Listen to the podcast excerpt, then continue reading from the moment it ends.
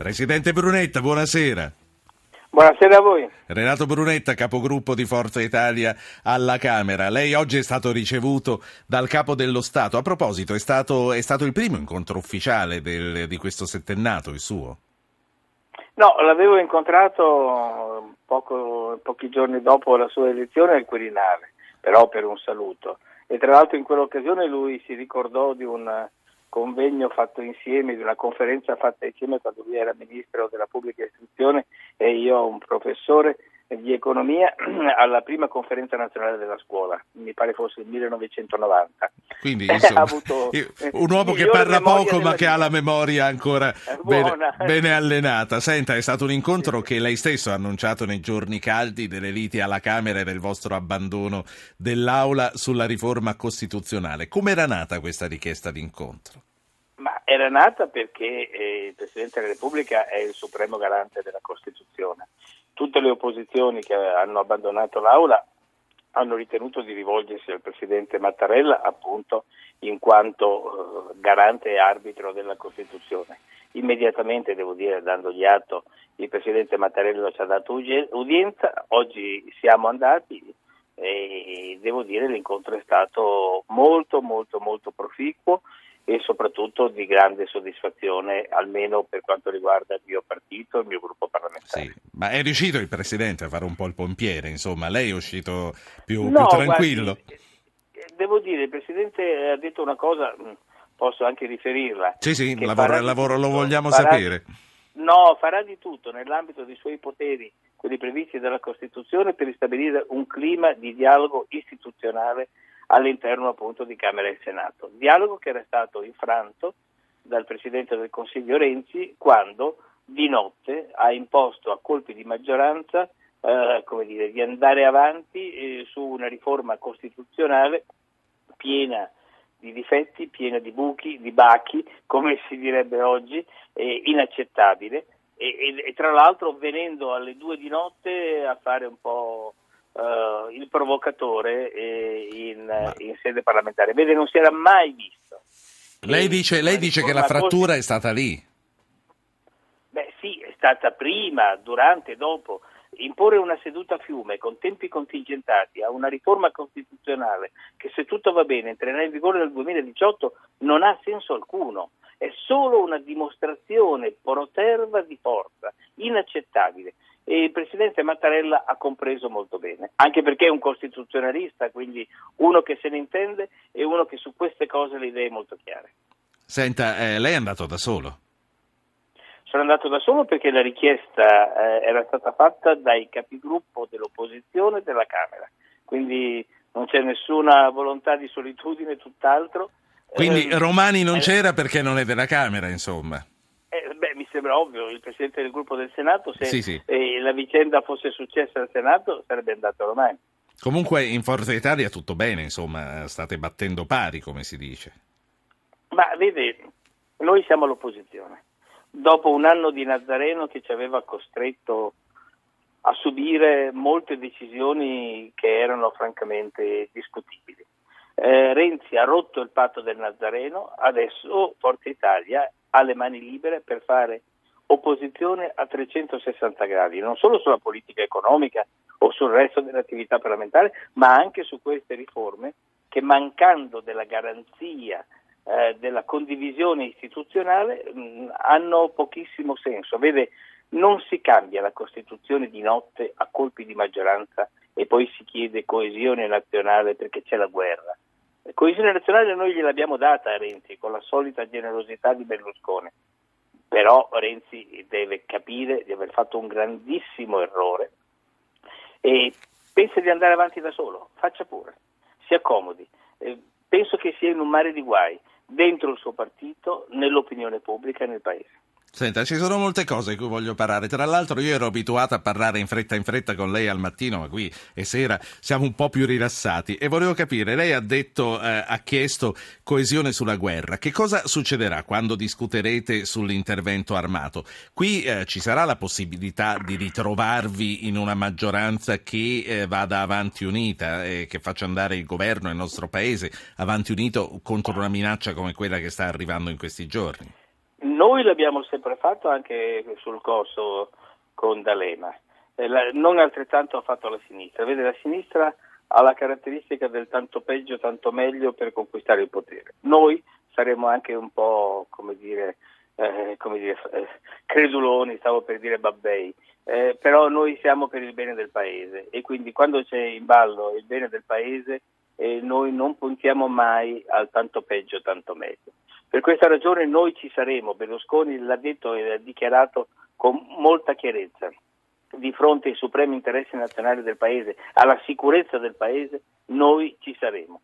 Però vorremmo che altrettanta eh, responsabilità, senso di responsabilità l'avesse il Presidente del Consiglio, cosa che lui finora non ha dimostrato, perché ogni volta che dice se è così bene, se no vado avanti da solo, e vado avanti da solo sulla politica economica, vado avanti da solo sulla crisi finanziaria eh, dell'Europa, eh, vediamo cosa sta succedendo sulla Grecia, eh, siamo sull'orlo dell'abisso per quanto riguarda la Grecia, ma che non vuol dire abisso per la Grecia, vuol dire abisso per l'euro, per la crisi finanziaria dell'Europa, ancora di più di quanto già non sia. Quindi Renzi si dimostra eh, come dire, poco responsabile, non vorrei dire irresponsabile, Senta. ma poco responsabile quando afferma in maniera eh, così determinata andremo avanti da soli. Non ha i voti, ha una maggioranza fatta con i nostri transfughi di Alfano, eh, si sta comprando pezzi eh, del Movimento 5 Stelle o, di, o dell'ex Movimento di Monti.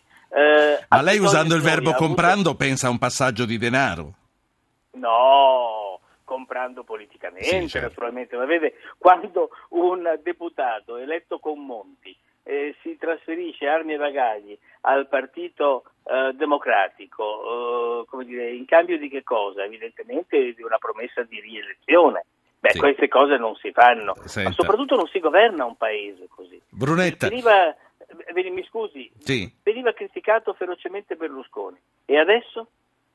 No, no, ehm, ne parlavamo anche l'altra sera con gli ascoltatori. Senta, questa sera invece con gli ascoltatori, prima che lei arrivasse, si è parlato tanto di Libia e si è parlato tanto del 2011. Lei c'era nel 2011 eh, quando Sarkozy ci chiede... Allora, io vorrei ricostruire un po' con lei il dietro le quinte di quei mesi del 2011, quando l'Italia Infatti, fu riluttante a partecipare... Eh?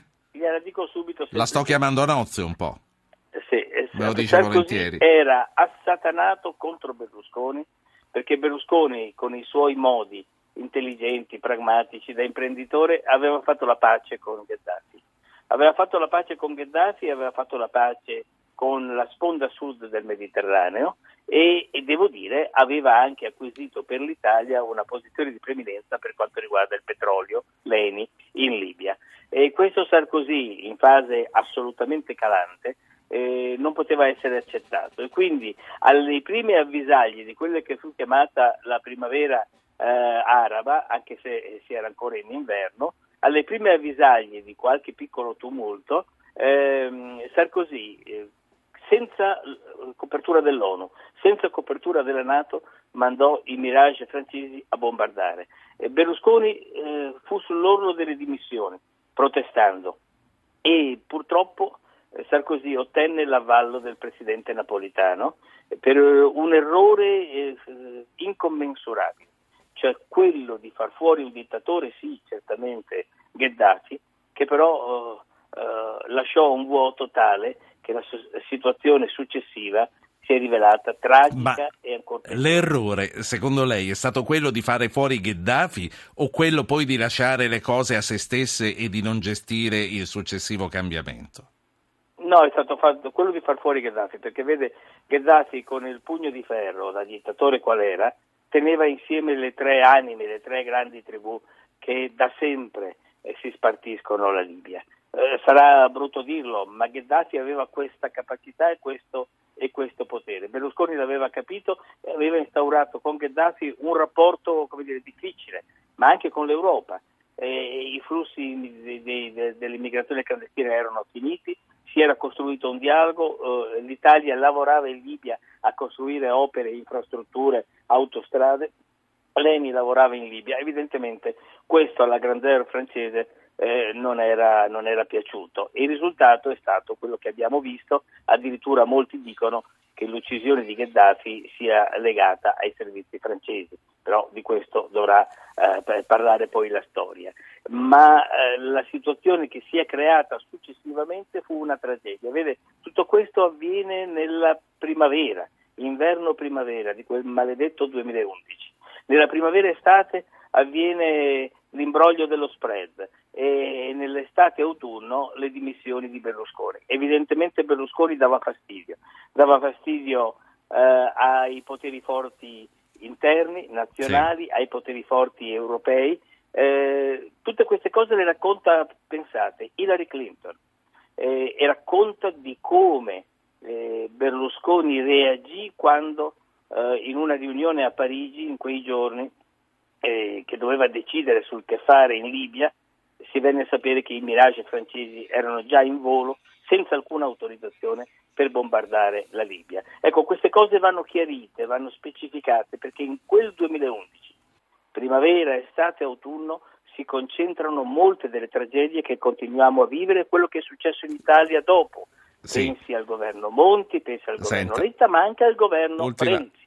Ultima, Tre governi sì. non voluti dal popolo. Ultima, ultima, cosa, eh, io questa domanda la faccio a Renato Brunetta, economista, oltre che a Renato Brunetta, politico. Lei ha citato quell'estate dello spread. Eh, volevo sapere che cosa ne pensa della Grecia, della Grecia oggi, di questo ultimatum che è stato dato, di questo braccio di ferro che ancora si guadagna le aperture questa sera su tutti i siti online. Come vede questo governo greco e come pensa che uscirà? Soprattutto con quali... Ma vede, forse la potrò stupire. Mm, io sto dalla parte di Tsipras, sto dalla parte della democrazia, sto dalla parte dei popoli, anche se Tsipras è lontano mille chilometri, mille miglia dal mio pensiero e nel suo programma ci sono enormi errori, però sto dalla parte di Tsipras e non di Schauble. Sto dalla parte di un popolo eh, che non accetta più le violenze, anche se è un popolo eh, con i suoi governanti che ha fatto tanti errori, eh, ma quando un popolo si esprime democraticamente deve essere rispettato.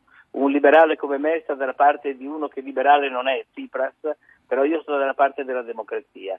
Eh, non mi piace Schauble, non mi piace il potere della Germania, non mi piace eh, questa egemonia tedesca del sangue, sudore e lacrime e tra l'altro non dimentichiamo che i, i, buchi finanziari della Grecia erano tutti con banche tedesche e francesi che avevano finanziato spese militari folli della Grecia, ma erano banche francesi e tedesche e quindi i, le centinaia di miliardi che sono serviti per tappare i buchi della Grecia sono finiti sì. eh, a eh, salvare le banche tedesche e francesi. Questo gli ascoltatori lo devono sapere. Io ci ho scritto tre libri su questo imbroglio dello spread che inizia dagli anni del non salvataggio della Grecia e che poi continua con l'Italia. Presidente Brunetta, ci siamo fatti una bella chiacchierata, mi ha fatto piacere eh, ritrovarla. La ringrazio, quando vuole sono a sua disposizione. Bene, alla prossima allora. Renato Brunetta, capogruppo di Forza Italia alla Camera.